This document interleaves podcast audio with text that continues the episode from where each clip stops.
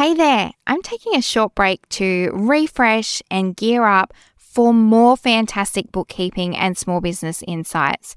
During this quick hiatus, let's revisit another fan favorite from our podcast archive. It's all about the five mistakes new business owners make, a must listen for budding entrepreneurs. Enjoy this episode, keep ahead of, and hopefully avoid possible road bumps in your business, and stay tuned for fresh content coming at you from next week.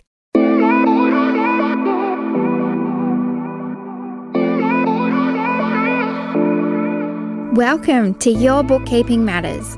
I'm your host, Lisa Turner, a professional bookkeeper, registered BAS agent, and your small business cheerleader and mentor. I'm also a wife and mum to two little people.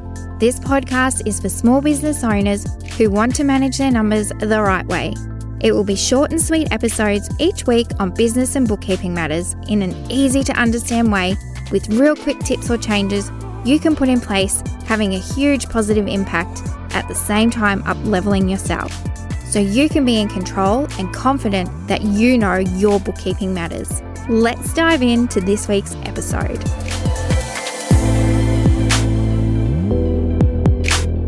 Welcome, welcome. I am here with some really great tips for you this week on a few different bookkeeping and business matters.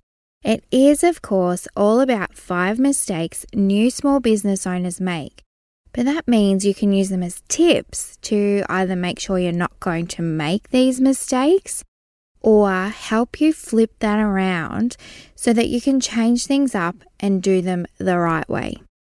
I do want to premise this with a little bit of mindset work first, though, because it is a kind of negative topic, and I don't want negativity to be what you take away from any of my episodes. Everyone makes mistakes, and I mean everyone. I've made loads and I will make so many more, but to me, they're learning opportunities. Learn from them, change, and grow. If you're not making some mistakes, it probably means you're not trying hard enough. A quote from Evan Davis there, a few others have said it as well. You will get to know that I love my quotes and inspirational sayings. So, if you do find yourself making any of these mistakes that we're looking at today or any other mistakes, flip it, change the story, change your mindset, and take it as a positive, learn from it, and move forward. Okay, this hands down is the biggest and most common mistake that I see. Small business owners mixing business with pleasure. And by that, I mean mixing all your business and personal transactions into one bank account. You need to have a separate business bank account from day dot. Every single presentation, masterclass, and training that I do, I talk about this because I want your business to be a financial success. And if you're having to wade through all your personal transactions to dig out the business ones, that is just a complete waste of your time and says you're not running a business. It also actually costs you more in the long run because of the time you have to spend doing your bookkeeping, getting your tax return ready, or your tax agent charges more to do it for you. And you might miss things, and we so don't want that. You might miss a handful of deposits from sales, you might miss claiming expenses, and then end up paying more tax on your income. So many things can go wrong here. We at Accounted for You don't work with anyone who doesn't have a separate business bank account because we're here to add value to what you do, and there's just no value in us charging you extra to split things out. We don't want to add to your costs when it just isn't needed. Let me expand on that a little. If you're a sole trader, you can't open a company bank account because you're not a company, but you can open a business account or just a separate personal account that you only use for business income and expenses. If you are a company, you're required to open a company bank account and not use it for personal purchases. Bank accounts are a really huge topic in itself, because you can and should open more than one with extra accounts for savings, taxes, and a few other things.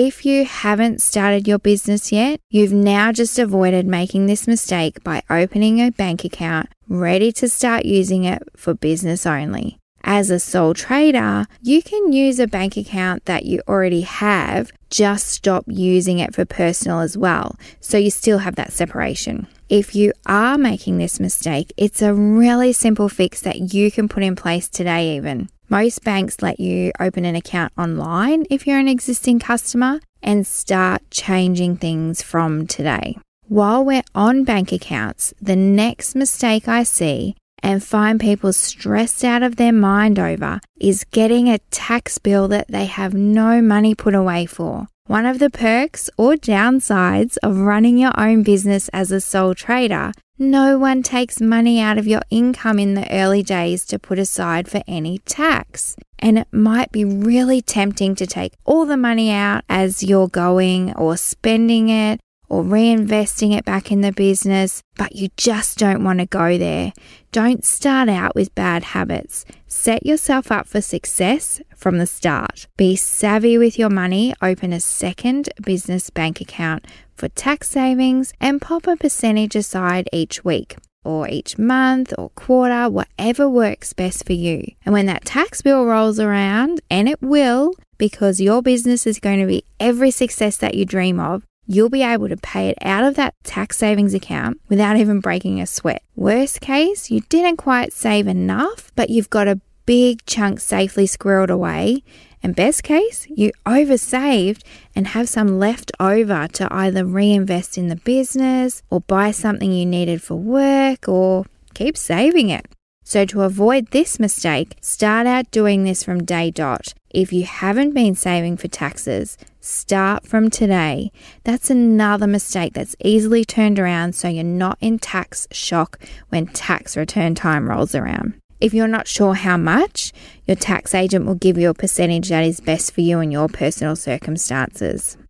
If you're a company and on wages as an employee, chances are your personal income tax is now covered unless you have other income elsewhere or other circumstances. But if there is profit left in the company, yep, you guessed it, you need to save for taxes on that. Again, your tax agent is the best person to sort you out there with a savings plan or percentage and give you an indication of any taxes that you might have coming up. Let's get the ball rolling though and just start saving. I don't know that you'll be expecting to hear this next mistake, and it's not a bookkeeping related mistake, it's a business matter, not taking out any business insurance. It's a mistake we see a lot because it's one of those things as a small business owner, you just have to know to go do it. No one tells you, unless it's a requirement of a license or something like that, that you have to hold. But generally, it's on you to remember to do this. If you're not sure what kind of insurances you need, reach out to an insurance broker, let them know what you do, and they'll sort you out there. Sometimes there might also be insurance specific to your niche or industry, so have a chat to your networks for some recommendations there. You might think I'm small, I don't need insurance. Well, if the unimaginable happens, you want to be protected. So if you haven't got insurance, I know what you'll be doing after you finish listening to this episode. I want to go over a huge topic now, but in a really compact way. A mistake that can break you and your business, not outsourcing. And I don't mean hire all the employees and contractors from day dot or when you don't even have any income yet. I mean, if there is something that is holding you back from earning more revenue, it takes you away from the business when it shouldn't, or something you know nothing about, so you get it wrong, or it takes you seven times longer to do it. That's when you need to outsource because not outsourcing is hurting you financially. Like I said, you physically can't outsource all the things in the early days, so start small. Can you hire a VA for an hour or two, which is a virtual assistant, to do your admin so that you can grow your sales? Can you afford to invest in a Facebook ads person to run your ads for you to the right audiences, generating more revenue? There are so many different things, and it all comes down to your strengths and budget. But if you're trying to do all the things and not focusing on connecting with your clients and serving them and growing the business, well, it kind of ties your hands up there. And the last mistake that is something, in all honesty, always a work in progress pricing. In particular, underpricing. It's so easy in the early days to fall victim to a scarcity mindset where you think there aren't enough clients, so you have to be the cheapest or no one will work with or buy from you. Or you get stuck in the downward slope of comparing yourself to others and using their pricing. No one is you and no one has exactly the same costs or experience or value that you do. Pricing can be very hard, and there's no quick fix or simple formula to get the perfect selling price. So, what I want you to do is this stay in your own lane. For sure, do your research to see what others are charging to get a feel. But if you need to charge more than that, do it. Don't base your pricing on someone else's. Make sure you cost your expenses accurately so that when you add your profit on top, you're not missing any of your expenses. If you're product based, don't forget all your costs, like your packaging and little packets of lollies that you pop in your parcels, all that adds up really fast. Don't forget postage, particularly if you offer free shipping of any kind. You need to factor that into your pricing. If you are service based, and this is particularly tricky for most, again, make sure you've covered all your costs, including your own time, and then add profit on top of that. Also, with your pricing, it's not a set and forget. You need regular reviews to make sure your costs haven't gone up and you're pricing for the value that you're providing. Don't just review it once a year. Pricing is something that we cover and go through in my digital course Power in Numbers.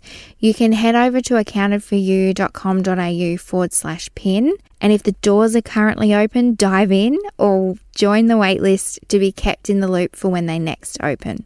I also have a free pricing calculator, which you can grab yourself a copy at accountedforyou.com.au forward slash pricing calc plug in your numbers and it will do the rest for you. It will show you some different scenarios of how much profit based on all different pricing. Of course, those will be both linked in the show notes for you. While some of the mistakes that we've looked at can be quite big and scary, they actually all have easy fixes that you can put into place. Remember, if you've made any of these mistakes, it's a learning and growth opportunity for you to change and move to the next exciting part of your small business journey. Please remember this is all general advice and isn't specific to your personal circumstances. Make sure you get individual advice that is relevant to you as everyone's situations are different. Thank you so much for joining me this week. And if you've loved hearing these tips, hit subscribe so you don't miss any episodes. And I'll chat to you next week about more of your bookkeeping matters.